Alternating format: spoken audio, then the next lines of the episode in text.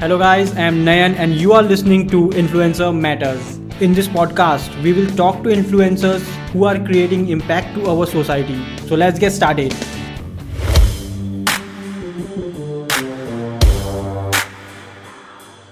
Uh, Manjeet भाई let's start with कि आप जब अपने स्कूल लाइफ में आपका लाइफ कैसा था मतलब आप क्या मस्तीखोर जैसे स्टूडेंट थे या फिर बहुत सिंसियर थे अच्छा स्कूल में तो थोड़ा सा मस्ती खोरी था सिंसियर तो मैं कभी हो ही नहीं पाया। एक्चुअली यार मैं सच बताऊँ तो मैं पढ़ाई में बहुत वीक था मतलब स्टडीज़ को देखते ही मतलब बुक खोलते ही मेरा सर घूमता था। तो मुझे था कि भाई पढ़ाई तो करनी ही नहीं है। क्लियर था मेरा। टेंथ स्टैंडर्ड से मेरा क्लियर हो गया था कि मैं नहीं पढ़ पाऊँगा। ट्वेल्थ हो जाए बस बहुत है। जी तो जी। मुझे टेंथ क्लास में पता लग गया था कि मुझे करना क्या है आगे लाइफ में। तो मैंने पापा को बोला मुझे भाई एनिमेशन का कोर्स करवा दो फ़िल्म मेकिंग का कोर्स करवा दो। वो कह रहे नहीं भाई बारहवीं तो करनी पड़ेगी ऐसे तो नहीं चलेगा। तो टेंथ में मेरे सच बताऊँ तो मैं थर्टी एट परसेंटेज आए थे टेंथ में। हाँ, हाँ। फिर उसके बाद पापा गए थोड़ा सा भाई इज़्ज़त रख ले मेरी यार तो ट्वेल्थ में ढंग से कर लियो तो ट्वेल्थ में मेरे सिक्सटी परसेंट आ गए थे। उसके बाद कह रहे अब ग्रेजुएशन करनी है। मैंने कहा नहीं नहीं। तो अब बस ये स्कूल में मुझे पढ़ाई में बिल्कुल इंटरेस्ट नहीं रहा मतलब यही था स्पोर्ट्स में ठीक था वॉलीबॉल में फुटबॉल में इन सब में काफ़ी था खेल स्टेट पे खेला भी हूँ मैं स्कूल से। Okay. पर पढ़ाई को लेके यार बहुत खत्म था अच्छा भाई एक रहता है हमारे स्कूल के दिनों में ऐसा रहता है ना कि हमेशा हमारे क्लास में एक आदमी होता है जो एकदम बुली जैसा होता है डोमिनेटिंग होता है बाकी स्टूडेंट्स को लेकर के तो क्या आप हाँ। वैसे थे या फिर आप अपने काम से काम रखते थे एकदम या मैं ना एक दोनों के बीच का था बताऊँ कैसे okay. एक तो स्कूल में बच्चे होते हैं जैसे कि हाँ, हाँ। सबसे आगे बैठते हैं है ना फ्रंट बेंच पे एक पीछे बैठते हैं जो, जो बहुत ज़्यादा शरारतें करते हैं मैं हाँ उनके हाँ। बीच में था। अब वो मेरे दोस्त थे दो तीन जो आगे जो शरीर से थे बहुत ज़्यादा जो उनको मारते रहो कुछ नहीं कहना उन्होंने। तो पीछे वाले दोस्त मेरे दोस्त होते थे। उन्होंने बैक बैक के मारना उनके सर पे उनके लगना। तो जब मुझे दुख होता था मैंने कहा यार तो मज़ा भी आता था यार मज़ा तो आ रहा है। हाँ। तो मैं बीच का था कि है ना शरारतें भी करनी है बट उनके उनके लिए बुरा भी लगना कि यार नहीं यार उनको चोट लग रही है वो बट मैं मिक्स में ही था। Okay okay. अच्छा भाई आपने स्कूल के दिनों में ऐसा कोई इंसिडेंट हुआ होगा आ, मतलब जिस जो आपको याद होगा चाहे वो फनी हो या कुछ ऐसा जिसमें पेरेंट्स से भी डांट पड़ा होगा स्कूल में बुलाया गया होगा आपके पेरेंट्स को? हाँ या ऐसा तो वैसे काफ़ी बार हुआ हमारा हम ना एक तो थे आर्ट्स में थे तो आपको पता ही है जो भैया बीए जो आर्ट्स के होते हैं उनका क्या ही हाल होता है ना? जी हाँ तो अब हमारे जो प्रिंसिपल थे वो थे आर्मी आर्मी ऑफिसर थे वो तो पास रिटायर्ड थे। तो यार अब हमें ना प्लान किया हमने कहा कि भाई पूरे स्कूल की लाइट बंद करनी है हमें। जैसे okay. मर्ज़ी करके। हाँ तो अब हम सात आठ लड़के इकट्ठे हो गए। हमने कहा भाई चलो ठीक है ऐसे पकड़ते हैं। सब लोग अपने अपने जगह पे जाएँगे इकट्ठे गिराएँगे सब वॉशरूम में घुस जाएँगे। okay. हमने ये तो डिसाइड कर लिया कि जब घुस जाएँगे। अब जैसे लाइट बंद हुई हम सब निकले तो सात आठ लड़के हम ही घूम रहे थे वहाँ पे एक ही क्लास के लड़के। तो पकड़े गए कि हाँ, हाँ भाई आठ यही एक ही क्लास के आठ बच्चे गायब हैं और ये सारी जो मेन मेन एम्स थे यहाँ के बंद हुई हैं। बस फिर प्रिंसिपल के रूम में चले गए। और जो लड़कियाँ थी उन्होंने पहले हमारा साथ दिया कि नहीं तुम करो हम कुछ नहीं करेंगे हम किसी को नहीं बताएँगे आप लाइट बंद करिए बट जैसे प्रिंसिपल सर रूम में आए तो उन्होंने सीधे सीधे नाम दे दिया कि ये भी था ये भी था ये भी था ये भी था। तो उसके बाद प्रिंसिपल रूम में चले गए। बट उसके बाद मेरी एक्टिंग काम आई वहाँ पे यार। मैं रूम में गया तो सर सबको डांट रहे थे। सबके घर वालों को फ़ोन कर रहे थे सस्पेंड सस्पेंड कर रहे थे लेटर लिख रहे थे। तो ना वो लिख रहे थे तो मैं चुपचाप रोने लग गया। मैंने कहा ये बेस्ट चीज़ है। और मैं रोने लग जाता। हम्म। फिर मैं रोता रहा रोता रहा रोता रहा। वो मुझे पूछ रही क्या हुआ? तो बता रो क्यों रहा है? मैंने बताया मैंने कहा मैंने बताया तो फिर लगा कि एक्टिंग कर रहा था। मैं और रोता हूँ। उन्होंने पानी हम्म। पिलाया फिर मैंने कहा ये मुझे जान के फंसाते हैं हर बार। क्लास में भी मुझे ऐसे करते हैं मुझे ये मुझे मारते हैं। तो भाई मैंने वहाँ से कह के तो निकल गया। वहाँ से बच गया दिया, और उसके बाद जो लड़कों ने मुझे पीटा ना भाई स्कूल के बाद। कि साले तू भाग गया ये वो मतलब वो बड़ा मस्त इंसिडेंट था स्कूल का ना। जी हाँ जी हाँ जी हाँ तो आ, हमेशा ना हमारे स्कूल के टाइम में एक रहता था कि हम लोग कभी भी कुछ भी काम करते थे ना ऐसा जैसे कि मैं भी थोड़ा सा नोटी था अपने स्कूल के टाइम में मतलब मिस्टीवियस था। और एवरी नाउ एंड देन मेरे पेरेंट्स को कंप्लेन तो जाता ही था। तो पापा कहते थे ना कि अगर किसी अननोन का कॉल आया तो मतलब वो मेरे स्कूल से ही है वो पहले ही समझ जाते थे कि क्योंकि मोस्टली ऑफ़िस से आता था उनको कॉल और कोई ऐसा कोई था नहीं जिनका नंबर सेव नहीं है। तो आपके साथ कभी ऐसा हुआ है कि आप प्रिंसिपल ऑफ़िस गए हो और वहाँ पे प्रिंसिपल ने आपको बोला कि या तो जो किया उसका नाम बता या तो फिर रेस्टिगेशन लेके जाए ऐसा करके कभी हुआ आपके साथ? हाँ, एक बार मेरे साथ तो ऐसा बहुत रेयर हुआ है कि प्रिंसिपल रूम के वाला सिस्टम मेरा काफ़ी क्लोज फ्रेंड था उसके साथ बहुत बार हुआ है। वो अनलकीली ऐसा था मतलब कि हम साथ में बैठते थे हमेशा। तो जब भी हमें पनिशमेंट मिलती थी हम प्रिंसिपल रूम के बाहर खड़े होते थे। तो हमेशा उसकी मम्मी या उसकी बहन या किसी पापा फ़ीस जमा कराने आते थे। तो उसके साथ हमेशा होता था। हम लोग हाथ पकड़े खड़े हुए हैं प्रिंसिपल रूम के बाहर और वहाँ से देखा मम्मी आ रही। मैं कह रहा हूँ देखते मम्मी आ गई। वो इतना अनलकी था बंदा। तो पर ये टचवुड की मैं हमेशा ऐसा बचा रहा हूँ कि हम्म। एकदम सरप्राइज़ वालों को नहीं मिला। एक दो बार मिला मैं एक बार बाइक ले गया था। तो okay. मैंने बोला कि मैं ऐसे बाइक लेके जा रहा हूँ। तुमने कहा कि भाई स्कूल में लाउड है नहीं तुझे फिर दिक्कत होगी मैंने कहा नहीं नहीं। तो मुझे उन्होंने पकड़ लिया स्कूल वालों ने। जी हाँ। ना बाइक रख लिया फिर उसके बाद मेरे घर वालों को बुलाया तो वो सरप्राइज़ उनके मतलब ऐसे तो छोटे मोटे मिलते रहते थे उनको बट कोई बड़ा सा धमाका अभी तक नहीं हुआ था। मैं चलो उससे okay. बचा रहा हूँ मैं। क्योंकि एक्टिंग एक्टिंग काम आती थी ना मेरी। मैं रो के बात करता था स्कूल में। मतलब ट्रेनिंग जो थी आपकी तब वही से स्टार्ट हो गई थी एक्टिंग की? हाँ रोने वाली वहीं से स्टार्ट हो गई थी कि हाँ रोना कैसे है? ओके हाँ. तो मंजीत भाई हम लोग अभी आते हैं आपके यूट्यूब चैनल पे। तो मंजीत भाई मैंने आपके बहुत सारे वीडियोस देखे हैं और बहुत बार मुझे ऐसा लगा कि आपके जो टॉपिक्स है वो बहुत बाकियों से बहुत डिफरेंट है। बिकॉज़ बहुत टाइम हाँ लोग क्या करते हैं जो भी टॉपिक सजेस्ट टॉपिक सिलेक्शन के प्रोसेस में कि हमारे कॉम्पिटिटर्स हम्म। या हम जैसे वीडियोस जो लोग बनाते हैं उनके वीडियोस देखते हम्म। हैं और उनका कौन सा टॉपिक चल रहा है। फॉर एग्ज़ाम्पल बीच में एक जो टॉपिक चल रहा था कि ठुकरा के मेरा प्यार तो हाँ वो हाँ वाले टॉपिक बहुत ज़्यादा चल रहे थे तो हर एक बंदा उसी पे वीडियो बना रहा था। बट आपके हाँ जो टॉपिक मैंने देखे वो बहुत ज़्यादा डिफरेंट होते हैं। तो आप ये टॉपिक सोचते कैसे तो आपको ये आइडियाज़ कैसे आती है? हाँ एक्चुअली मैं बताता हूँ कि एक ना यूट्यूबर्स की जो बिगिनिंग करता है ना उसको ये चीज़ का बहुत इशू रहता है। अच्छा अभी मेरा टॉपिक सोचने का तरीका क्या है ना कि मैं अपनी लाइफ का कोई भी एक पार्ट सोचता हूँ कि जो मेरे साथ बीता हुआ है। हम्म, हम्म, अब जैसे वो वक्त बदलता वाला जो ट्रेंड चला था उसकी नहर में मैं भी बहा हूँ। बट मेरा वक्त बदलता था वो क्या होता है कि हमें ना स्टार्टिंग के अंदर नाम यूज़ करना पड़ा था क्योंकि हमें पता है कि वो व्यूअर्स तक पहुंचेगी वीडियो उसके बाद फिर हमने इसके ऊपर, मेरा कंसेप्ट जो मैंने किया कवर वो था डॉरी सिस्टम का, कि दहेज को लेके जो इश्यूज़ होते हैं, वो मैंने कवर किया बट मेरे टाइटल का फ्रंट रोड जो मैंने टाइटल रख दिया स्टार्टिंग में, वो बदलता रख दिया। तो अभी क्या रहता है कि हम ऑफ़िस में बैठे थे तो मेरे दोस्त से ऐसी नॉर्मल बात हुई, वो था पुणे से। तो उसने मुझे बोला कि, मैंने कहा, तू इतने कंजूस क्यों है? इतना पैसा बचाता है, क्यों? उसने कहा, भाई, मैं अपनी बहन के दहेज के लिए पैसे इकट्ठे कर रहा हूँ। तो थोड़े थोड़े जोड़ूँगा तो दहेज बनेगा। मैंने कहा, यार, तू दहेज वाला सिस्टम रखा ही क्यों है? मतलब हमारे यहाँ तो यार मेरे पापा के टाइम से ही बंद हो रखा है और अब तक तो बिल्कुल ही खत्म है, मेरे टाइम तक तो। तो आप लोग क्यों नहीं छोड़ते हो डोरी? तो कहते नहीं यार, करना पड़ता है। हम हम भी लेंगे, हमें भी देना भी है, हमारे यहाँ ज़रूरी है। तो ऐसे कोई भी चीज़ें मेरी लाइफ में लगती है मुझे कि गलत है तो उसके ऊपर मैं सोचता हूँ, बैठता हूँ और एक्सपीरियंस करता हूँ कुछ चीज़ों को और जिनके साथ रियल में हुई होती है, उनसे डिस्कस करता हूँ कि लड़की को कैसा फील हो रहा है। ये लड़की को कैसा फील हो रहा है? उसके बाद मैं कोई स्टोरी लिखने बैठता हूँ। इसलिए मेरी वीडियो में महीने में शायद दो वीडियो आ पाती हैं ज़्यादा रेगुलर नहीं हो पाता क्योंकि मैं वो सब उन बंदों से पूछता हूँ कि आपको कैसा लगा? इन सब चीज़ों से। ओके तो ये जो वीडियोस वगैरह लिखते हो वो प्रॉपर सब आप ही लिखते हो? डायलॉग्स वगैरह वो सब चीज़ें? हाँ जी। हाँ जी हाँ जी मैं जितने भी वीडियो अभी तक हैं सारे चैनल पे जितनी भी हैं सारी मैंने खुद ही लिखी हुई है वो। और जितनी अगर अगर मैंने अगर सेवेंटी एट्टी वीडियोस बनाई हैं अपने पुराने चैनल पे और चैनल पर तो उसमें से सारी आधे से ज़्यादा वीडियोस मेरी रियल लाइफ है जो मेरे साथ हुई हैं। तो उनको फिर मैंने मिक्सअप करके और बना के वो करा है मोस्टली मैंने ऐसे ही वीडियो के अंदर एक सीन तो होगा जो मेरी लाइफ से रिलेट होगा। उसके बाद मैं आगे पीछे का लिख देता हूँ। ओके ग्रेट भाई आपका सबसे ज़्यादा रुझान रोमांटिक वीडियोस की तरफ़ क्यों रहा मतलब रोमांटिक कॉमेडी तरफ़ क्यों रहा है ऐसा? यार इसका आंसर वैसे सबको पता लग ही जाता है ऑब्वियसली हम्म। कि दिल टूटा हुआ था।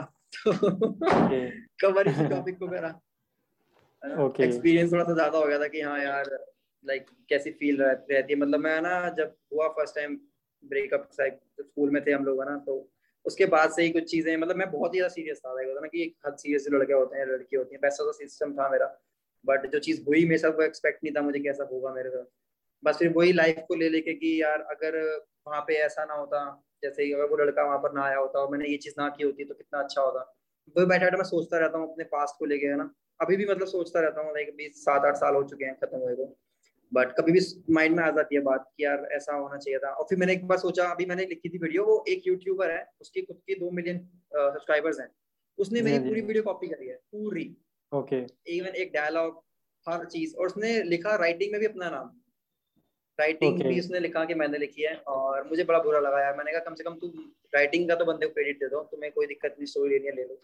अब उस टाइम हम्म। क्या वो मैंने कैसे लिखी मैं घर पे गया अपना दिल्ली। अब दिल्ली गया मैंने ये सोचा कि अगर मुझे वो मिल जाएगी मॉल में तो मैं कैसे रिएक्ट करूँगा? okay. बस मैंने ये सोचा और फिर मैंने पूरी वीडियो लिख दी। अरे मुझे क्या बोलेगी मैं उसे क्या बोलूँगा? तो वो वो जोनर में थोड़ा ज़्यादा अच्छे से लिख पाता हूँ। और मुझे लगता है कि एक वजह ये भी हो सकता है कि इनकी ऑडियंस से बहुत ज़्यादा कनेक्टेड इसी वजह से है कि ये अपने लाइफ का जो रियल स्टोरी है वो किसी तरह अपने वीडियो में प्रेजेंट करने की कोशिश करते हैं।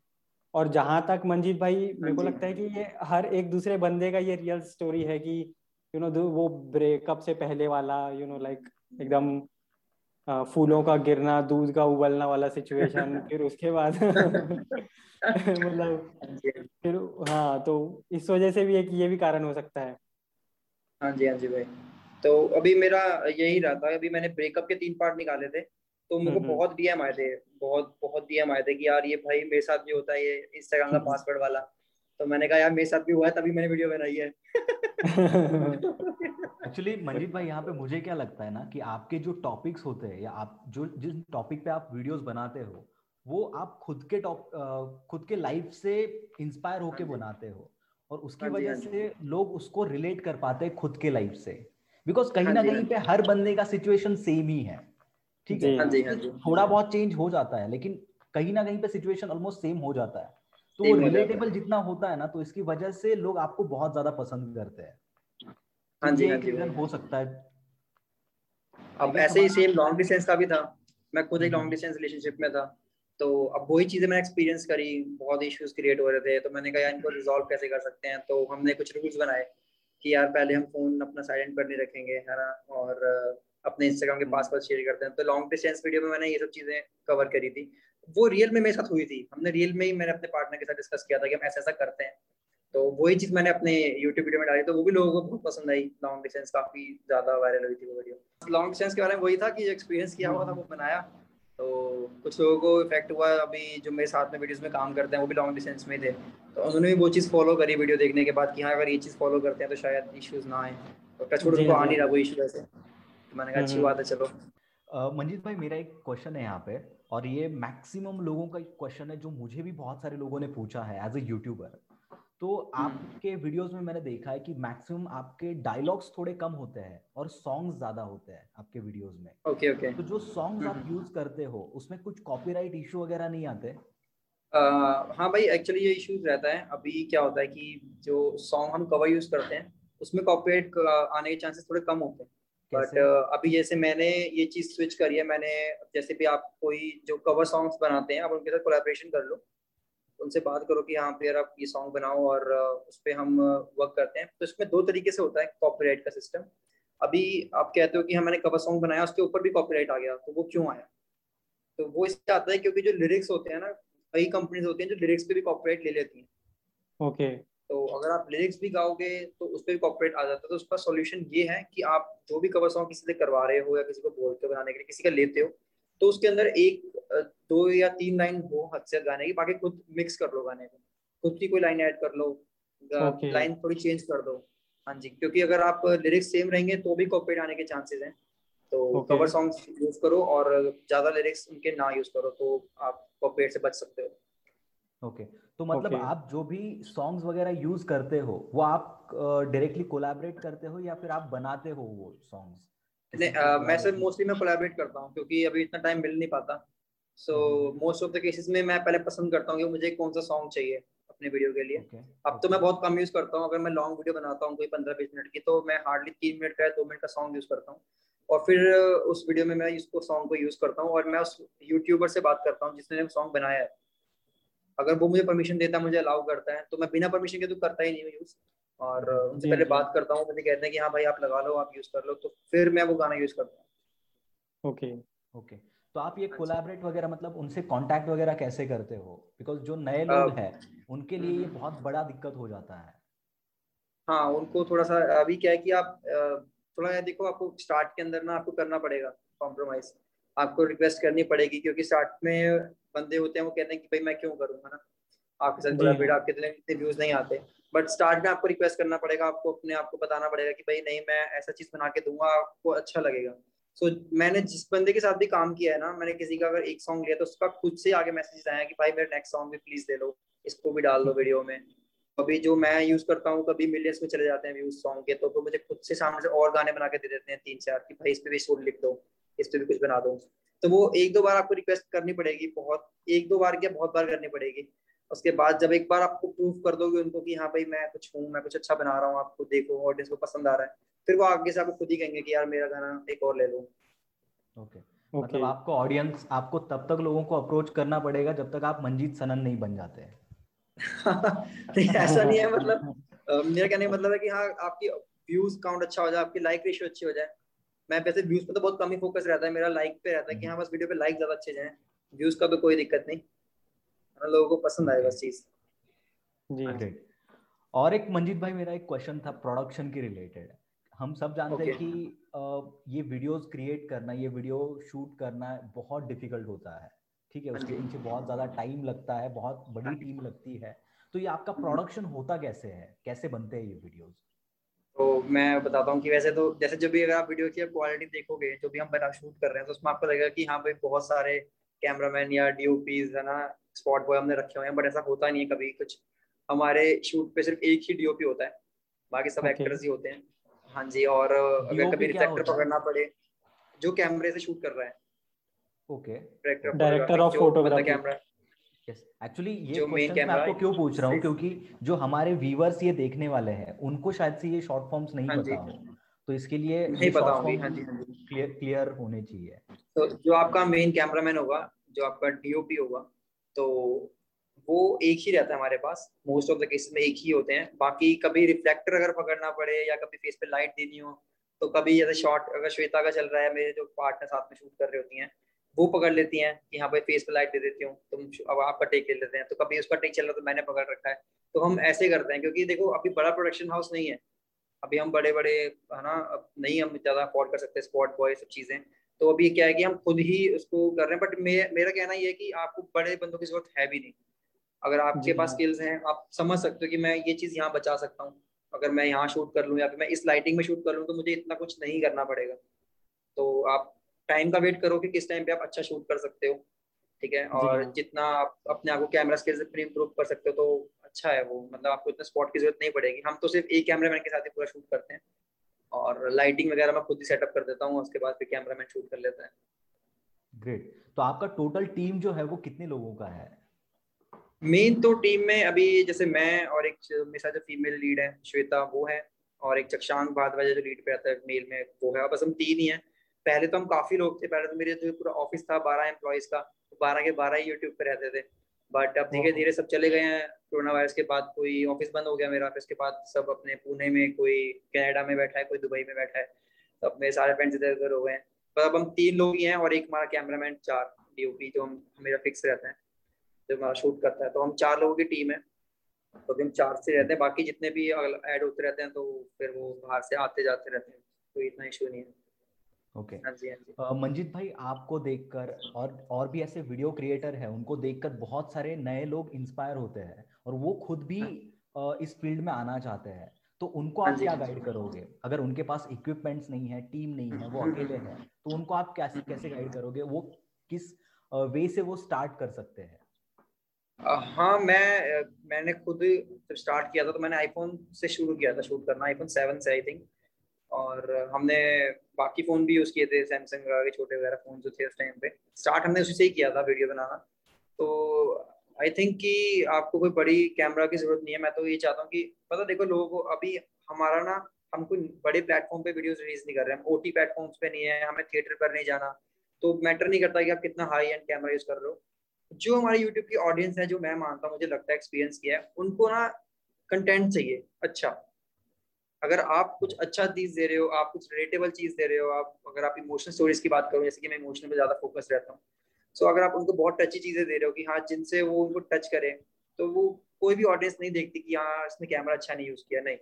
वो देखते हैं कि यार एक्ट अच्छा हुआ परफॉर्मेंस अच्छी हुई फील आया कनेक्ट करा उन्होंने तो आपका मतलब आपने कर लिया जीत लिया आपने यूट्यूब आपको ज़रूरत नहीं है बड़े कैमरे की ना आप वेट करो। आप बस कैमरा लो अपना फ़ोन का और शुरू हो जाओ वीडियो बनाने agree content is the king content is the king yes Manjeet भाई मेरा एक नेक्स्ट uh, क्वेश्चन ये है कि हर एक जो वीडियो आप बनाते हो तो उसमें प्रोडक्शन कॉस्ट आपको कितना आता है हर एक वीडियो के लिए? बहुत कम आता अगर आप सुनो तो वैसे मैं अगर बताऊँ सबको तो बहुत कम ही प्रोडक्शन कॉस्ट आता है। मेरा hardly to hardly around six thousand में मेरा खत्म हो जाता है पूरा।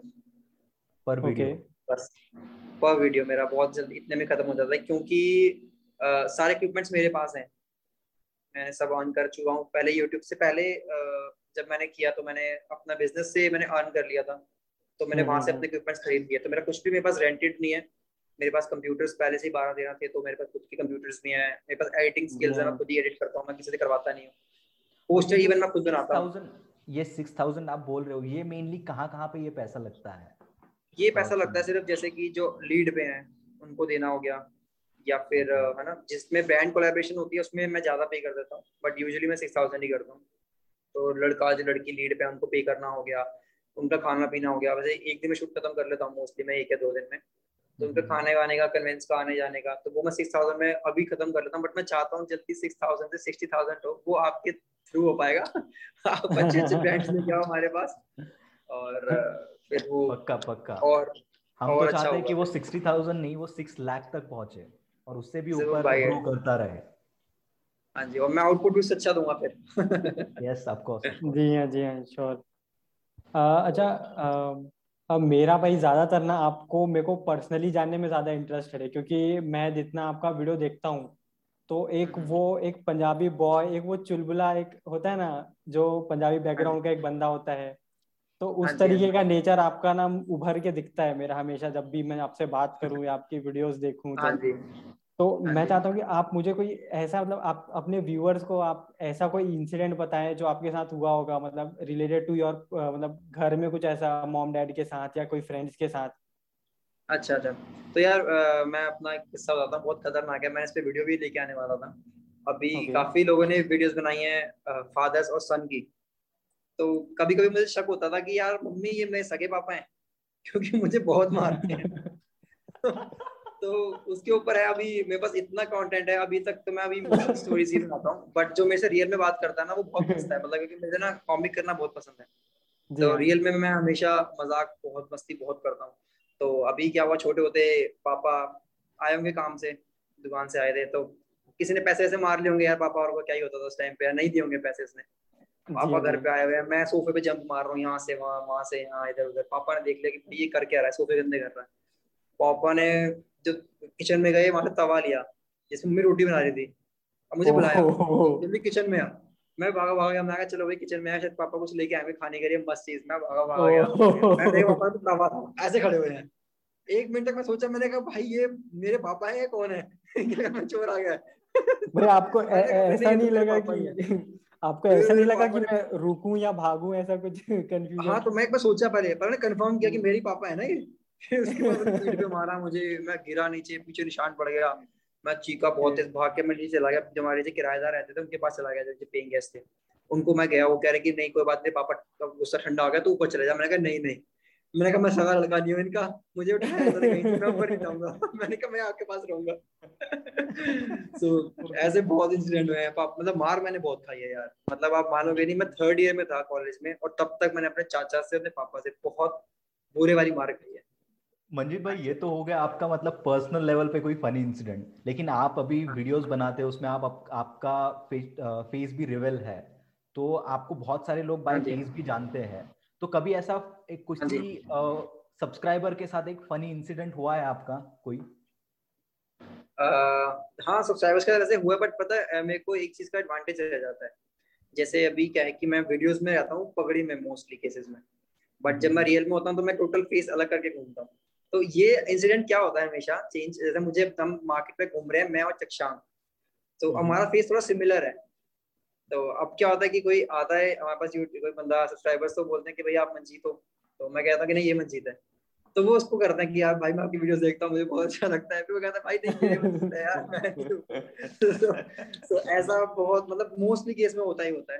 तो अभी कल घर पे मेरी सिस्टर का मैंने वीडियोस का बनवाना था एडिट करवाना था उसकी शादी की। तो घर पे एक एडिटर आया उसने मेरा कंप्यूटर देखा उसने कहा यार ये तो मंजीत सानन का फ़ोटो लगाई हुई है आपने। तो कहता कि यार इसका घर है उसी की वीडियो उसी का कंप्यूटर है। तो वो कह रहे कि यार अच्छा मंजीत भाई का ही है तो उससे मैं मिला मैं आया। तो मैं बैठा हुआ सब संग बैठा हुआ। तो वो कंफ्यूज हो गया वो कह रहा कि भाई आप मंजीत हो या फिर ये मंजीत है? मैंने कहा यार डिफरेंस तो है हमारे बीच में यार इतना मत करो करो। तो फिर इसलिए थोड़ा सा मैं अगर मेरी ऑडियंस वो चक्षांक संभाल लेता है कभी कभी ना। ओके हाँ जी। अच्छा भाई एक हमेशा ना अपन अगर पंजाबियों की बात करें तो जैसे मैं भी मतलब अपने टीनेज लाइफ में ना मेरे काफ़ी फ्रेंड्स पंजाबी थे जो अभी कनाडा ऑस्ट्रेलिया में है फ़िलहाल तो। तो तो आपको कभी ऐसा पेरेंट्स ने ऐसा मतलब मतलब फॉरेन जाने के लिए ऐसा कभी आपको बोला कि, कि वहाँ जाके कुछ करियर परस्यू कर ऐसा कुछ कभी हुआ आपके साथ? यार ये तो ये तो ये तो पता है हमारे पंजाबियों में कंफर्म है। एक्चुअली हम लोग ना कनाडा हाँ। में रहने नहीं जाते। एक्चुअली हम उस देश में कब्जा करने जा रहे हैं। तो एक दिन ऐसा ज़रूर होगा हिस्ट्री में कि जब लिखा आएगा कि हाँ भाई सरदारों ने कनाडा पे कब्जा कर दिया है। अब हम धीरे धीरे वहाँ पे जा रहे हैं और फिर आप धीरे धीरे देखना कि हम उस देश पे कब्जा कर लेंगे। एक्चुअली मैं बताया हमारे पंजाबी में क्या होता है कि ना हमारे में होता है कि यहाँ बाहर जाना ही जाना है और ये क्रेज ना छोटे होते बना दिया जाता है बच्चों में। थर्ड फोर्थ में ही क्रेज बना दिया जाता है कि हाँ आपको भैया इंडिया में नहीं आपको फॉरेन कंट्री में जाके रहना है वहाँ पे आपको अर्न करना है और इंडिया में पंजाब में आपको इतना बड़ा घर बनाना है। जी हाँ जी हाँ। मोस्टली मिडिल क्लास के यही थॉट रहती है। पापा का भी मेरी यही थॉट थी कि ट्वेल्थ खत्म कर और कनाडा जा वहाँ से पढ़ाई कर यहाँ पैसे भेज और पंजाब में मुझे बड़ा घर बनाना है। तो खेतों के बीच में घर होना चाहिए ट्रैक्टर होने चाहिए बाहर तो खड़े वैसे हमारे पास जमीने हैं बट एक होता है ना कि अलग से फार्म हाउस टाइप बनाए है हाँ। तो वो हर पंजाबी का एक मन होता है। और वो पंजाबी जाता भी इसलिए। अब देखना कि वो जाते हैं वो फिफ्टी सिक्सटी के बाद वो वापस आ जाते हैं पंजाब में। ओके। अब मेरे पापा वहाँ पे गए हैं अब वो उन्होंने अर्न कर लिया है वो इंडिया में आके फार्म हाउस बनाएँगे खेती करेंगे वो अपना वो बना के अपना ना ट्रैक्टर वगैरह खड़ा करके साइड में जीप खड़ी कर ली इंडिया वगैरह खड़ी कर ली। तो उनका हाँ। वही जो था वो गोल पूरा करने वहाँ जाते हैं। उनको लगता है वहाँ पे इजीली कवर हो जाएगा और जल्दी कवर हो जाएगा। ओके। और फिर वो यहाँ पे आके अपना वो लाइफ जीते हैं। तो मेरे अंदर भी बनाया मुझे पूछा ट्वेल्थ के बाद कि तुम्हें जाना है। पापा मुझे बहुत फोर्स किया कि तू जाएगा तो जाएगा। मैंने कहा मम्मी मैं नहीं जा सकता। मुझसे बर्गर वगैरह मैं वहाँ पे ये चीज़ नहीं कर पाऊँगा। वो मुझे गोरा आके बोलेगा कि भाई चल जल्दी कर ये कर। तो मैंने कहा अगर इंडियन हो चलो बात अलग है कि कोई गोरा बोलेगा मुझसे बर्दाश्त नहीं होने वाला। तो मैंने कहा मैं नहीं कर पाऊँगा भाई फिर पापा मेरे गए। पापा को मेरे दस साल हो गए वहाँ पे गए को। जी हाँ जी हाँ। आप चले जाओ मैं इंडिया में ठीक हूँ। मंजीत भाई हम लोग अभी वापस थोड़ा वीडियोस पे आते हैं। uh, मैंने हाँ आपके वीडियोस में देखा कि जो एंडिंग होता है मतलब मोस्ट ऑफ़ द वीडियोस में वो थोड़ा एक हार्ट टचिंग एंडिंग होता है थोड़ा सैड एंडिंग होता है। तो ऐसा क्यों? uh, अभी uh, मुझे तो ऐसा सैड का तो रहता है बट मैं कोशिश करता हूँ कि सैड ना हो मोस्ट ऑफ़ द केसेस में कि uh, एक हैप्पी एंडिंग हो जाए।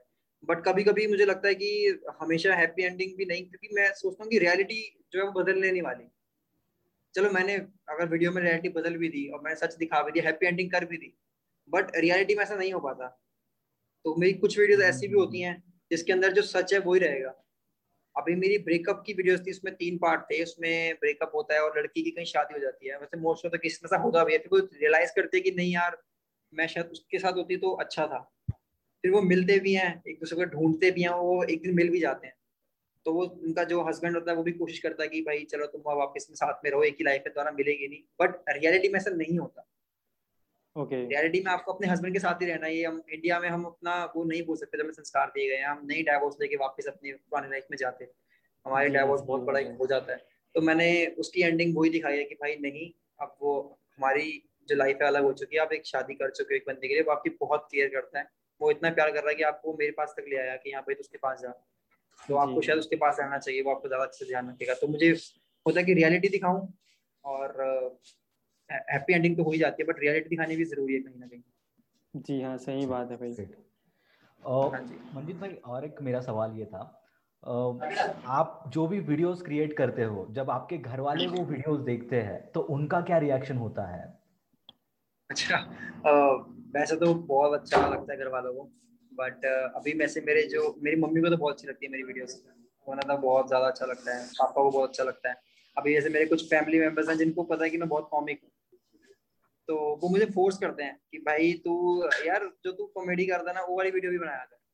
थोड़ा कॉमिक भी बनाया कर ना? तो सैड तो बनाता है पर थोड़ा कॉमिक पे भी जा। बट मम्मी और को मेरा जो ये वाला पार्ट है, जो रोमांटिक पार्ट है, वो ज़्यादा अच्छा लगता है। तो वो है, पर फैमिलीज़ को बहुत अच्छा जनरली पापा को बहुत अच्छा लगता है। मेरा फ़र्स्ट टाइम जब मेरा थिएटर में कई मूवीज़ की मैंने बॉलीवुड की और पंजाब की मेरा नाम लिखाया स्टार्टिंग में मंजीत साना ने। तो पापा को बहुत अच्छा लगा। फिर अब यूट्यूब पे जब मेरा सिल्वर बटन आया तो पापा को बड़ा अच्छा लगा। मतलब मेरी फैमिली ने बहुत सपोर्ट किया डे वन से और उनको वीडियोस को देख के बड़ा होता अच्छा मम्मी को ज़्यादा होता है। अच्छा मम्मी को पता नहीं है कितने लाइक्स आए हैं तो कैसे हैं? तो मम्मी फ़ोन के पूछेगी अच्छा ये बता। मम्मी को पता कि टेंशन ना हो जाए। मैं सच बताऊँ यूट्यूबर की ना बहुत टफ पार्ट होता है। जब वीडियो पब्लिश करता है ना आने वाले चौबीस घंटे उसके लिए बहुत टफ होते हैं क्या क्या रिस्पॉन्स रहेगा क्या रिस्पॉन्स है क्योंकि ये शॉर्ट वीडियो तो है नहीं जो बन जाएगी घंटे I can relate I can relate to you bro तो वो बहुत टेंशन तो मम्मी का फ़ोन आएगा तो मम्मी पहले ही बोलेगी वीडियो पॉज होनी थी। ठीक है? बाकी टेंशन मत लियो चलनी है नहीं चलनी वो तो लोगों को क्या है लोगों को अभी क्या है वो यूट्यूब अपना करता है वो। ठीक है तुझे टेंशन नहीं वीडियो बहुत अच्छी थी तो मम्मी को पहले से ही बूस्ट अप कर देते हैं कि हाँ कि अगर व्यूज़ ना भी हो तो तूने अपना वो नहीं खोना। तो वो फैमिली बहुत ज़्यादा सपोर्ट कर देती है। हाँ जी हाँ जी। मंजित भाई अभी एक जस्ट ट्रेंड चल रहा है मतलब अभी नहीं बहुत टाइम से ये ट्रेंड चल रहा है कि हम्म। अगर वीडियोस चलाने हो या वीडियोस पे बहुत ज़्यादा व्यूज़ लाने हो तो उसमें अडल्ट कॉमेडी लाए या फिर गाली हाँ जी, हाँ जी. ये सब चीज़ें करो तो उससे व्यूज़ आते हैं सब्सक्राइबर जो है हाँ, बहुत ज़्यादा देखते हैं। तो आपने ये चीज़ कभी ट्राई क्यों नहीं की? यार अभी मुझे बुरा लगता है। मैं जेनुअनली बता रहा हूँ कि अभी मैं कई यूट्यूबर्स जो अच्छे यूट्यूबर्स हैं उनकी वीडियोस भी देखता हूँ। ट्रेंडिंग में भी होती है नंबर वन पे। तो हम्म। भाभी के साथ इन ओयो रूम ठीक है? तो यार पता रिश्ता खराब कर रहे हो एक्चुअली में आप। ठीक है? आप एक कॉमेडी तो बना रहे हो। देखो मैं ना इंडिया से बिलोंग करता हूँ। अब मुझे लोग बोलेंगे यार वेस्टर्न को फॉलो करो वहाँ पर ये सब चलता है। देखो यार मैं जिस देश में रहा हूँ जहाँ से मैं बड़ा हूँ जो संस्कार मुझे मिले हैं मैं तो वही फॉलो करूँगा। सी बात है। मुझे अजीब लगता है यार कि वो चीज़ें दिखाते हैं और ये बीच में ओयो रूम वाला टॉपिक बहुत ज़्यादा गंदा चला था। एक्स गर्लफ्रेंड के साथ इन ओयो रूम रेड पड़ गई इन ओयो रूम देखो सुनने में अच्छा लगता है कि हाँ यार देखें क्या आएगा अंदर कितना मज़ा आएगा है ना? लड़की फंसी है ये होगा वो होगा। बट मुझे लगता है कि उससे ना अपना यूथ खराब हो रहा है। हमारे बहुत ऑडियंस हैं, पंद्रह, सोलह, साल, अठारह साल की, जो यूट्यूब पे आ जाती हैं स्कूल टाइम्स में। अब तो नेट इतना हर एक के पास है। तो मैं सच में ये नहीं चाहता हूँ कि ऐसा कोई भी चीज़ बनाऊँ जिससे यूथ खराब हो। ठीक है? व्यूज़ तो आ जाएँगे यार। क्या उसका उसका क्या करना है उसका ठीक है? जब आपको ऑडियंस आपको उस इमेज से नहीं देख रही फिर। तो मुझे वो बहुत बुरा लगता है आई थिंक यूट्यूबर्स को चीज़ स्विच करनी चाहिए। यार आप गलत कंटेंट ना करो। भाभियाँ को, भाभियाँ भाभियाँ, यार भाभी माँ समान होती है। पर ये माल सामान बनाने की पूरी कोशिश करी जा रही है यूट्यूब में। तो वो चीज़ें आई थिंक नहीं होनी चाहिए। और मैं तो कभी नहीं करूँगा यार फ्रेंकली मैं नहीं कर सकता। चाहे व्यूज़ आए ना आए मैं नहीं कभी इस चीज़ के ऊपर जाऊँगा। एक आपका पंजाब का या हरियाणा का बंदा है ना? हम्म, हम्म, हम्म। अमित बड़ाना। अमित हाँ हाँ बड़ाना भी ये चीज़ फॉलो करता है बंदा ये कि हाँ मतलब गलत चीज़ या अडल्ट कॉमेडी वगैरह कुछ नहीं होता। प्योर कॉमेडी होता है उस बंदे का। फिर भी हाँ वो मेरे हम एक ही जगह के रहने वाले हैं अमित बड़ाना और मैं। मतलब जैसे एरिया में हाँ उसका स्कूल मेरे स्कूल से थोड़ी सी दूर था। हम स्कूल में छोटे होते हम खेले भी हैं साथ में। अपना यहाँ पे एक मंडी वाला स्कूल होता था मोजपुर में। तो वहाँ पे मैं एक दो बार खेले हैं। वही मैं चौकी गया हूँ खेले तो वहाँ पे मैं एक दो बार खेले हैं। तो वो छोटे होते की बात है थोड़ी बहुत। बट ये कि चलो अब अच्छा हो गया उनका भी बहुत बढ़िया उनकी वीडियोस में काफ़ी सारे कॉमन फ्रेंड्स हैं मेरे जो उनकी वीडियो में आते हैं अभी। हम्म, हम्म, हम्म, जो एक्ट करते हैं तो मेरे काफ़ी मेरे एरिया काफ़ी दोस्त हैं। बट मैं यहाँ पे आ गया हूँ पंजाब में तो अब मेरा उनसे मिलना थोड़ा कम हो गया है। तो मैं जाता हूँ तो मिलता हूँ। बट वीडियोस में मेरे साथ वो आ नहीं पाते क्योंकि वो दिल्ली में और मैं पंजाब में हूँ। बट भाई हम लोग आप दोनों को एक साथ ज़रूर देखना चाहेंगे किसी वीडियोस में। इफ़ पॉसिबल आप लोग ज़रूर करिए। भाई ज़रूर मैं कोशिश तो करूँ भाई कोलैबोरेशन की। पर मैं चाहता हूँ एक बार थोड़ा लेवल बना लो यार। पता है क्या चाहे बचपन में या जो मर्ज़ी हो या फिर जितने भी कॉमन फ्रेंड्स भी बीच में हो हमारे। बट मैं चाहता हूँ कि उनको भी लगे कि हाँ भाई मेरे बराबर का बंदा है या फिर थोड़ा सा मुझे लगता है कि मैं ना किसी को ऐसा ना लगे कि यार ये आगे आने के लिए मेरे पास आया है। तो मैं चाहता हूँ मैं खुद का एक थोड़ा बेस अच्छा बिल्ड कर लूँ और ऑडियंस का खुद से थोड़ा प्यार ले लूँ। उसके बाद मैं उनकी ऑडियंस को भी दिखाऊँ कि यहाँ पे मैं भी कुछ हूँ मैं कुछ बना रहा हूँ अच्छा। तो वो चीज़ करेंगे ज़रूर। मंजीत भाई uh, मैंने मतलब ये चीज़ मैंने नयन से और ऋषि से सुनी है कि आप कई इंस्टाग्राम पेजेस पे भी आपने काम किया है ठीक है? हाँ। तो हम्म, हम्म। तो यहाँ पे मतलब बहुत सारे ऐसे न्यू कमर्स होते हैं जिनको कैमरे के सामने आना तो नहीं जमता या फिर वॉइस ओवर देना भी नहीं जमता है। तो इस केस में वो लोग इंस्टाग्राम पे जाते हैं। तो इंस्टाग्राम कैसे एक उनके लिए अर्निंग सोर्स बन सकता है? कैसे वो उससे खुद की एक चीज़ बिल्ड कर सकते हैं? तो उस पर कुछ आप गाइड करेंगे इन लोगों को। अच्छा। इंस्टाग्राम से अर्न करना आई थिंक ज़्यादा आसान नहीं है। एक्चुअली में क्या है कि अभी इंस्टाग्राम भी पे करना शुरू कर चुका है। सो इंस्टाग्राम खुद की कंडीशन आ चुकी हैं बट अभी इंस्टाग्राम पे करता है बट उतना अमाउंट नहीं करता जितना एक यूट्यूब करता है। बट आप इंस्टाग्राम पे कर सकते हो, अच्छे खासे बट आपको खुद का कुछ लेके आना पड़ेगा, कुछ यूनिक मतलब आप जो चीज़ हर एक बंदा वीडियो बना रहा है, अगर आप वो भी बनाते रहोगे, उसकी लिपसिंग पे आप कंटेंट करते रहोगे क्रिएट तो ज़्यादा लॉन्ग टर्म आप नहीं जा पाओगे। अब जैसे इंस्टाग्राम ने पे करना शुरू किया है आपको, वो इस बेसिस पे किया जैसे कि मैं अगर मान लो जिम जिम लवर हूँ मैं, जिम बहुत अच्छे से करता हूँ, मैं उनके गाइड कर सकता हूँ अपने ऑडियंस को। तो वो मुझे पे करना शुरू करेंगे एक टाइम पे। अगर मैं मेकअप करता हूँ अच्छा और मैं मेकअप की वीडियोस बनाता हूँ इंस्टाग्राम पे तो वो मुझे पे करना शुरू करेंगे। अगर मैं फ़ैशन को फॉलो कर रहा हूँ, मैं फ़ैशन की चीज़ें डालता हूँ तो वो मुझे पे करेंगे। बट अगर आप लिपसिंग कर करोगे सिंपल तो उसको, उन आर्टिस्ट को पे नहीं कर रहे हैं इंस्टाग्राम पे। अगर आप कुछ ऐसा कंटेंट लेके जाओ, जो यूनिक है, आप उस ऑडियंस को इंस्पायर कर रहे हो, आप कुछ सिखा रहे हो लोगों को, आप किसी को फ़ायदा दे रहे हो तो फिर उस केसेस में इंस्टाग्राम ने जो है पे करना शुरू कर दिया है इंस्टाग्राम पर भी। Okay. और उनकी कुछ आई थिंक लिमिट है। दो लाख फॉलोवर्स आई थिंक उन्होंने रखी है मेरे ख्याल से। जहाँ तक मुझे सुनने में आया है। तो मतलब आप नीश टॉपिक में काम करो और खुद का ओरिजिनल कंटेंट दो। ओरिजिनल कंटेंट दो जो लोग देखना पसंद करें और क्योंकि देखो यार हर एक प्लेटफॉर्म चाहता है कि उस पर हर एक चीज़ हो। इंस्टाग्राम भी चाहता है कि हमारे चैनल पे स्पोर्ट्समैन भी वीडियोस डालें अपनी। है ना? सिंगर भी अपना कुछ गा के डाले ब्यूटी वाला भी अपना मेकअप की स्किल्स दिखाए आर्टिस्ट अपनी स्किल्स दिखाए तो भी चाहते हैं। तो वो उन लोगों को कहते हैं कि हमारे प्लेटफॉर्म पे आप काम करो and we will pay you so Instagram ने स्टार्ट कर दिया है पे करना बट उसके लिए कुछ उन्होंने रखी हैं कंडीशंस की हाँ इतनी इतना चीज़ें होनी चाहिए तो उसके बाद आपको पे होना शुरू हो जाएगा। तो आई थिंक इंस्टाग्राम भी अच्छा है। okay. मंजित भाई मैंने एक अभी इंस्टाग्राम पे चीज़ देखा है कि बहुत सारे लोग क्या करते हैं अडल्ट चीज़ें वहाँ पे बहुत ज़्यादा अपलोड करते हैं इंस्टाग्राम पे। हाँ उसको व्यूज़ हाँ बहुत ज़्यादा आते हैं फॉलोअर्स बहुत फास्टली बढ़ते हैं। बट हाँ वो पेजेस का कुछ फ़ायदा भी होता है या जस्ट वो लोग बनाते हैं उसका what they do with that pages मैं मैं बताता हूँ आपको शायद ये मैं ज़्यादा अच्छा मैं गाइड कर पाऊँगा इस चीज़ को लेकर क्योंकि मैं एडमिन रहा हूँ कुछ टाइम तक नॉटी वर्ल्ड पर। आपने देखा होगा इंडिया का सबसे नंबर वन पेज है नॉटी वर्ल्ड इंस्टाग्राम पे। तो मैं यूट्यूब पे था पहले उनके साथ वो शुरू किया था मैंने। यूट्यूब पहले संभाल सिर्फ़ खाली यूट्यूब संभाल रहा था मैं। तो उनके साथ साथ ऑब्वियसली इंस्टाग्राम की बातें भी होती थी हमारे बीच में। तो आ, मैं इंस्टाग्राम में ये गाइड करना चाहता हूँ कि जो लोग एडल्ट पेज बनाते हैं तो उनको लगता है कि हाँ भाई मेरे एक हज़ार फॉलोवर्स थे और आज बारह हज़ार हो गए। मैंने पाँच गंदी वीडियोस डाल दी ऐसी डाल दी तो भाई मेरे फॉलोवर्स आ गए। तो उसका कोई फ़ायदा नहीं है। पहली बात तो आप एक गलत काम कर रहे हो। आप पहले से कोई गंदा काम कर रहे हो तो उसको मिलकर खुशी नहीं मिलनी चाहिए आपको कि हाँ मैं कोई अच्छा काम कर रहा हूँ।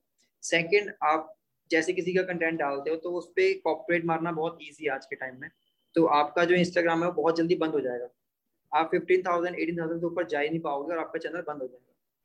तो मैं कहूँगा कि कोई फ़ायदा नहीं है आप ऐसा कोई भी गलत एडल्ट कंटेंट मत डालो जिससे आपका इंस्टाग्राम बंद हो जाए और आप बारह पंद्रह हज़ार तक जा सकते हो। उसके ऊपर आप जैसे जाओगे जैसे आपकी रीच बढ़ेगी आपके चैनल पे एक बार रिव्यू करेंगे और आपको चैनल को बंद कर देंगे। तो okay. वो चीज़ का कोई फ़ायदा नहीं। अच्छा आपका कोई इंस्टाग्राम ऐसा कोई पेज है जो आप मतलब काफ़ी लंबे समय से फॉलो करते आ रहे हो? हाँ मैं नोटी वर्ल्ड फॉलो करता आ रहा हूँ और इसी पे हमने काम भी किया था। सो नोटी वर्ल्ड पे भी कंटेंट मैं जब तक मैं था इंस्टाग्राम पे और यूट्यूब पर तो मैं बहुत प्योर कंटेंट रखता था।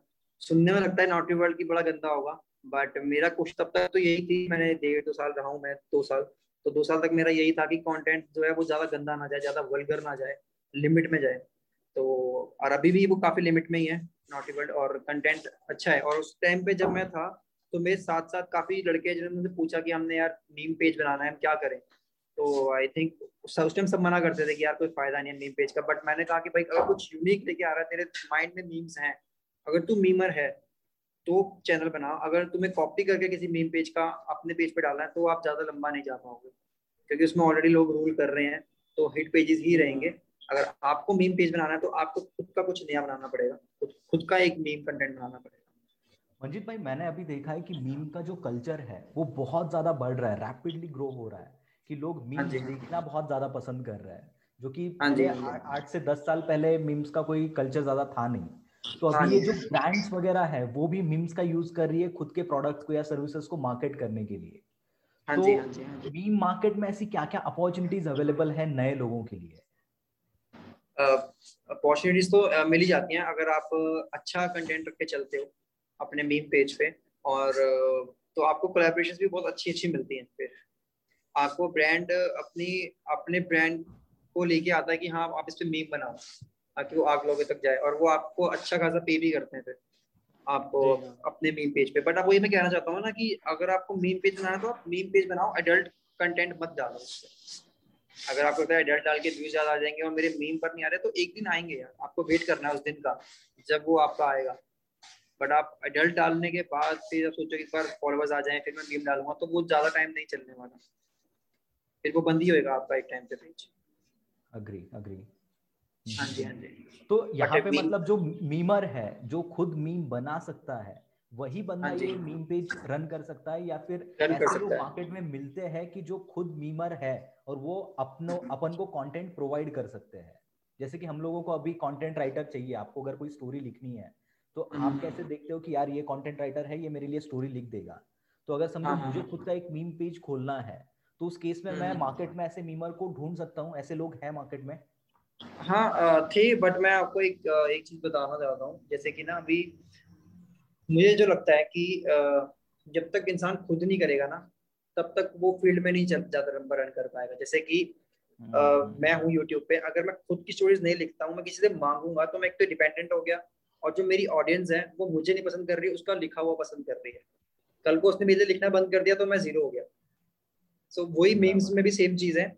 अगर मीमर आप रखते हो तो वो अपनी ऑडियंस खुद इकट्ठी कर रहा है।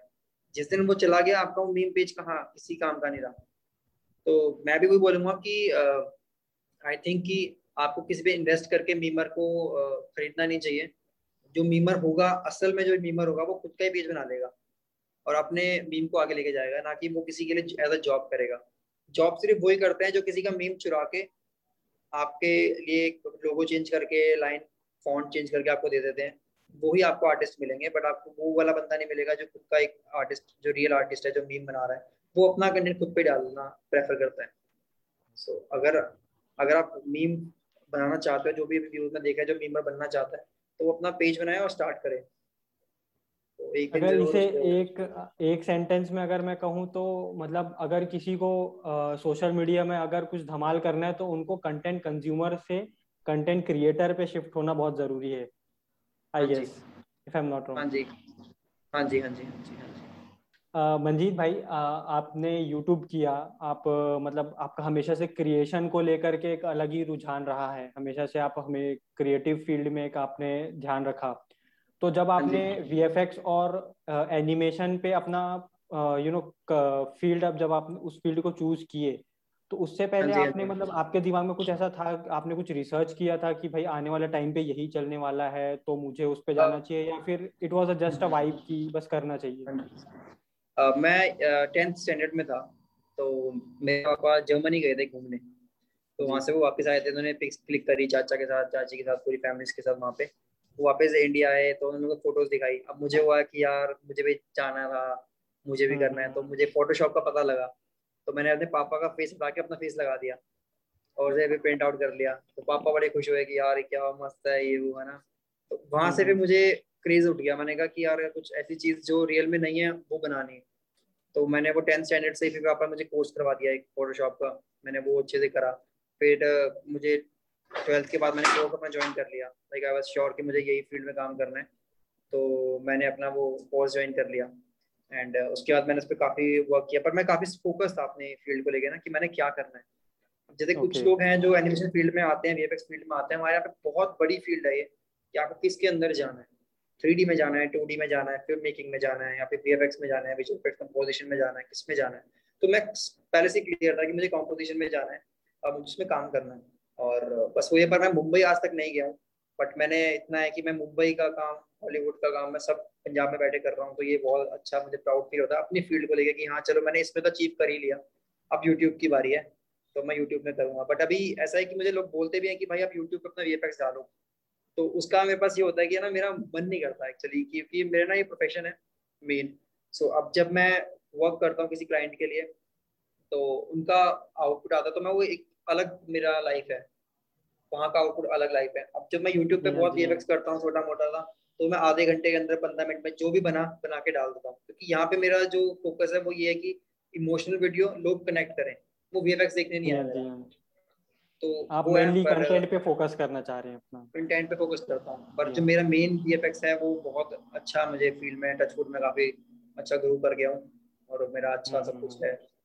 हाँ ओके मंजित भाई अभी आपका ये जो जर्नी स्टार्ट हुआ है यूट्यूब से मतलब बहुत आपने पहले भी बहुत सारी चीज़ें की बट मेन जो जर्नी आपका यूट्यूब से स्टार्ट हुआ है तो उसका अल्टीमेट हम्म। गोल क्या है? और वो आप खुद को पाँच साल बाद कहाँ पे देखते हो? या एक्चुअली तो मैं यार वैसे तो यही क्रिएशन में जानना चाहता हूँ अच्छे लेवल पे कि अच्छा मेरा ना ऐसा कुछ वो गोल नहीं है कि मुझे बहुत कुछ पैसा चाहिए मेन तो चीज़। अच्छा मुझे मैं यूट्यूब मैंने जब स्टार्ट किया तो मैंने ऐसा ऐसे मस्ती मज़ाक में किया था। हम सबने। सो so, बट मेरा जो फ्यूचर में ये है कि मैं जो भी वीडियो बनाऊँ ना उससे किसी बंदे की हेल्प हो जाए बस। मुझे ऐसा लगता है। सो so, अभी मेरी अपकमिंग जो भी वीडियोस हैं वो सारी बहुत अच्छे अच्छे टॉपिक्स पे हैं। ईगो के ऊपर आती है डाइवोर्स के ऊपर आती है। मैंने जो बनाई है अभी रिसेंटली एक डाइवोर्स पे वीडियो बनाई है कि जिसका बच्चा नहीं हो पा रहा लड़की का और वो मेरी घर की रियल स्टोरी है मैं नाम नहीं दूँगा मेरी घर की रियल स्टोरी है कि ऐसा डाइवोर्स हो जाता है कि बच्चा नहीं होने की वजह से। तो ऐसे ऐसे चीज़ें तो वो चीज़ें जो हैं मैं वीडियो बना के डाली तो किसी का भला हो जाए मतलब किसी को वो वीडियो देख के वो डाइवोर्स ना करें, वो अडॉप्ट कर ले, ऐसा कुछ। तो वो सब चीज़ें मैं अपनी लाइफ में पाँच साल बाद में तो वहाँ देखना चाहता हूँ कि लोग ये बोले कि हाँ यार, मैंने मंजीत की वीडियो देखी है, शुक्र है मैं, हमारा रिजॉल्व हो गया। हमारे साथ भी इशू हुआ बट यार वो वीडियो देखी मंजीत की तो यार हाँ ये कि चलो हम क्लियर हो गए कि हमें ये चीज़, यहाँ पे हम गलत थे, यहाँ पे हम सही थे। सो मेरा गोल बस यही है कि मैं एक यू नो इन्फ्लुएंसर बनूँ अच्छा और लोगों को मतलब हेल्प कर पाऊँ। आई कम्प्लीटली अग्री मंजीत भाई क्योंकि अभी आप बॉलीवुड में भी देखोगे ना तो बहुत सारे जो टॉप के एक्टर्स हैं मैं टॉप के एक्टर्स की बात कर रहा हूँ जैसे कि अक्षय कुमार वगैरह हो गए तो वो भी ऐसे रियल लाइफ इश्यूज़ को बहुत ज़्यादा फोकस करते हैं और उस पर बहुत ज़्यादा काम कर रहे हैं। तो आई गेस हाँ ये हाँ हमारे सोसाइटी के लिए अभी ज़रूरी है। कॉमेडी वीडियोस से ज़्यादा इन वीडियोस की बहुत ज़्यादा ज़रूरत है क्योंकि हाँ लोग बहुत पुराने सोच के साथ या फिर गलत सोच को खुद में खुद के अंदर ले रहे हैं और उसकी वजह से जो प्रॉब्लम क्रिएट हो रहा है वो हमारे सोसाइटी के लिए बहुत ज़्यादा हार्मफुल है। तो ऐसे वीडियोस की बहुत ज़्यादा ज़रूरत है हमारे सोसाइटी को।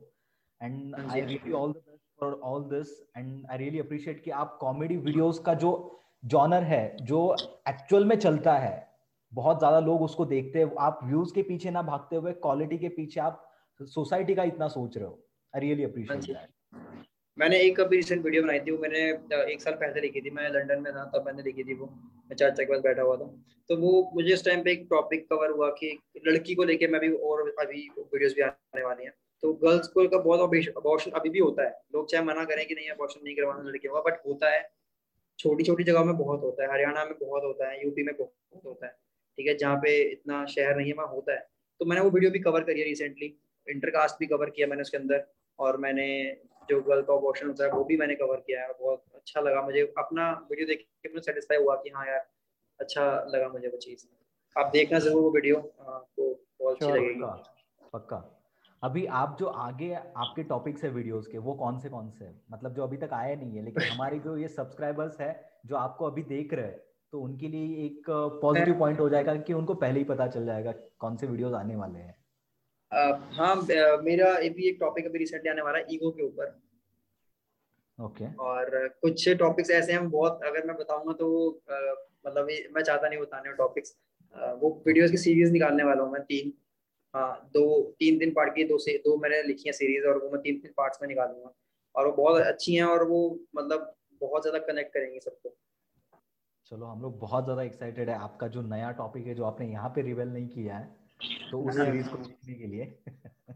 हाँ जी हाँ जी। आ, भाई आपने आ, मुझे बताया था कि आप वीएफएक्स एडिटिंग वगैरह का भी काम करते हैं। तो हाँ, हाँ मेरे को हाँ मेरे को मतलब मैं चाहता हूँ कि आप हमारे व्यूअर्स को बताएँ कि वी एफ़ एक्स एनिमेशन ये सब चीज़ों में अभी करियर अपॉर्चुनिटी क्या है? मतलब करेंटली अगर कोई आदमी करियर परस्यू करना चाहता है तो सबसे पहले ना एक मन में डाउट आता है कि यहाँ पे मैं अपना करियर परस्यू करूँ कि नहीं? तो मैं चाहता हूँ कि आप हमारे व्यूवर्स को बताएँ ये उनके लिए काफ़ी इन्फॉर्मेटिव होगा। uh, मेरे हिसाब से यार uh, ये चीज़ ना जो एनिमेशन फ़ील्ड है हमारी ये बच्चे को खुद को पता लग जाता है कि मैंने इसके अंदर जाना है। बट मैंने uh, देखा कि मेरे काफ़ी फ्रेंड्स थे मेरे बैच में हम तेरह या चौदह मेरे क्लोज फ्रेंड्स थे। उसके अंदर सिर्फ़ मैं ही इस फ़ील्ड के अंदर रहा हूँ बाकी सबने छोड़ी है। तो यार मैं उन बच्चों को बोलना चाहूँगा जो भी इस फ़ील्ड में आना चाहता है तो वो पूरे मन से आए। ठीक है? और ये सोच के आए कि हाँ मैंने इसके अंदर कुछ करना है ये ना इंटरेस्ट के ऊपर है। अगर आपको इंटरेस्ट आता है कि यार मुझे चोरी करनी है एक्चुअली ना ये चोरों का काम है। बी एफ़ मुझे लगता है कि चोरों का काम है। आपको ऐसी चोरी करनी है कि कोई देखे तो वो पहचान ना पाए। सो so, अगर मैंने किसी सीन के अंदर कुछ चीज़ डाली है या कुछ चीज़ रिमूव करी है और कोई पकड़ नहीं पा रहा दैट मीन मैं अच्छा चोर हूँ और मैं एक अच्छा एडिटर हूँ और एक अच्छे कंपोजिटर हूँ। सो so, अगर आपका मन करता है कि यार रियल में मैं ये चीज़ करूँ है ना? अगर कुछ ऐसा इफ़ेक्ट दूँ मैं कोई कार आई है, वो बंदे को हिट करती है रियल लाइफ में, वो नहीं होती है बट वो कैसे हो रही है हिट अगर कोई कार डिस्ट्रक्शन हो रही है हाउस डिस्ट्रक्शन हो रही है सब कुछ हो रहा है, वो मैं चाहता हूँ सीखना कि कैसे हो रहा है, और कोई इंटरेस्ट है इन सब चीज़ों में तो वो ज़रूर आए इस फ़ील्ड के अंदर, और आप अपना फ्यूचर बहुत अच्छा कर सकते हो, और आप में बेस्ट पार्ट इस फ़ील्ड के अंदर ये है कि आपको ज़रूरी नहीं है, अगर आप अच्छे आर्टिस्ट हो तो आप घर बैठ के काम कर सकते हो ये तो अभी कोविड के चक्कर में सब लोग घर बैठ के काम कर रहे हैं बट हमारी फ़ील्ड ऐसी है अगर आप बहुत अच्छे आर्टिस्ट हो तो आपके पास घर पर ही काम आएगा और आप घर पे बैठ कर ही अपना काम कर सकते हो और आप अपनी क्लाइंट्स को अच्छा आउटपुट दे सकते हो। वाह ब्यूटीफुल भाई जैसे वीएफएक्स में आ, हम लोग देखते हैं आपका ही जैसे मैंने कुछ आ, आपने प्रूफ ऑफ़ वर्क मुझे दिखाया था अपना कि एक हाँ हाँ महाराजा जैसे कोई तो मुगल का राजा है देन वो किसी सेट पे है और आपने पूरा का पूरा उसका मतलब जो सेट है वो किसी बहुत बड़े बंगले जैसा बता दिया राज किसी राजा का बंगला है वैसा कुछ आपने दिखा दिया। तो उसमें एडिटिंग में कितना टाइम लग जाता है इस तरह की एडिटिंग्स को वीएफएक्स में? टाइम uh, काफ़ी लगता है टीम भी काफ़ी बड़ी लगती है। ये सारी टीम मैंने पंजाब में खुद की बिल्ड करी थी। और इसमें वो भी बताया ना स्कूल के अंदर बहुत सारे जॉब्स होते हैं। जैसे जब वो महल बनाने वाला बंदा जिसने मॉडलिंग करी है वो हम्म। अलग था मेरा दोस्त। और टेक्सचरिंग जिसने टेक्सचर चढ़ाया उसके ऊपर कलरिंग करी है मटेरियल दिया है कि हाँ ये क्रोम है ये संगमरमर है। वो एक हम्म। अलग फ्रेंड ने करा है ठीक है? और रेंडर करके कंपोजिशन मैंने करी है कि जो रियल में शूट करा है मैंने वो करवाया उसके बाद उन दोनों को मैच करवाना रियल तक ले जाना वो मैंने करा है। सो so, वो सब चीज़ें में काफ़ी बड़ी टीम होती है और फिर वो चीज़ बनती है। तो वो आपको उन स्टूडेंट्स को खुद को डिसाइड करना है कि हमें किस फ़ील्ड में जाना है और मैं किसमें परफेक्ट हूँ। मैं मॉडलिंग में ज़्यादा अच्छा हूँ मैं टेक्सटिंग में ज़्यादा अच्छा हूँ या फिर मैं कॉम्पोजिशन में ज़्यादा अच्छा हूँ। या फिर मैं लाइटिंग में ज़्यादा अच्छा हूँ तो वो उनको खुद को अपना कोर्स ज्वाइन करना है अपने खुद को डिसाइड करना है कि मैंने किसके अंदर स्पेशलाइजेशन करनी है। Okay okay. तो वो है। हाँ जी तो वो अभी हमने खुद की टीम बनाई थी वो आउटपुट आपने देखा ही है कैसा था। पूरा महल बनाया हुआ था। अब वो कुछ चीज़ें जो रियल में नहीं शूट होती है मुझे वो चीज़ की चुल थी स्कूल से ही। ट्वेल्थ जैसे क्रॉस किया मुझे चुल हो गई। मैंने कहा कि यार अब जैसे इसमें कई सिटीज़ थी लाहौर की अब हम लाहौर जाके शूट नहीं कर सकते।